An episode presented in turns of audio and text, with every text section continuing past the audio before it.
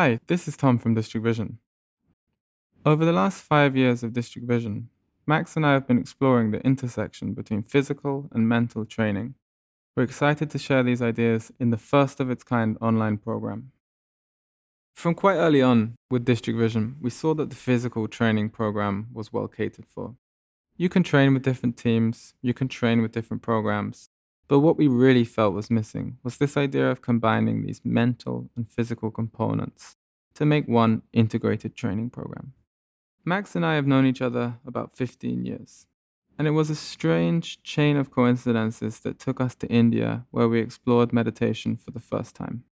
It's only really after three or four years since then that we can see how running and meditation can be truly complementary practices that can maybe help you run a bit faster, but also give you an awareness in your life that might make you a little bit happier. If you're a beginner, hopefully there's some value in a course like this. And also, if you're challenging yourself to reach new heights in running, there's hopefully something in it for you as well.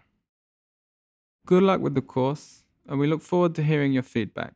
If you want to drop us an email, you can contact us at either tom or max at districtvision.com. Hello, this is Max. I will be guiding you on this eight week program, a journey into our inner world. We started the Mindful Athlete program by teaching athletes to recover and restore effectively and to get to know their bodies. Last year, we started to address the mind directly, using it as a laboratory to investigate the full spectrum of a human experience. Essentially, we're shifting the emphasis from body to mind.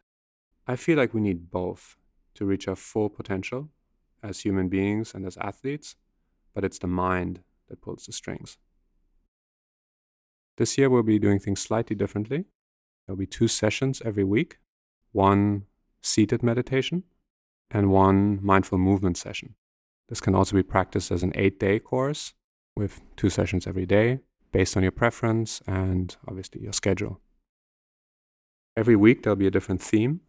Themes are loosely based on the four original foundations of mindfulness. This is something I learned about going on Vipassana retreat. On these retreats, you go through alternating periods of sitting and walking meditation periods with the idea of really blurring the lines between formal and informal practice. In my experience, mindfulness in sport can be really challenging because our awareness is lost easily when the mind goes through movement, especially fast movement.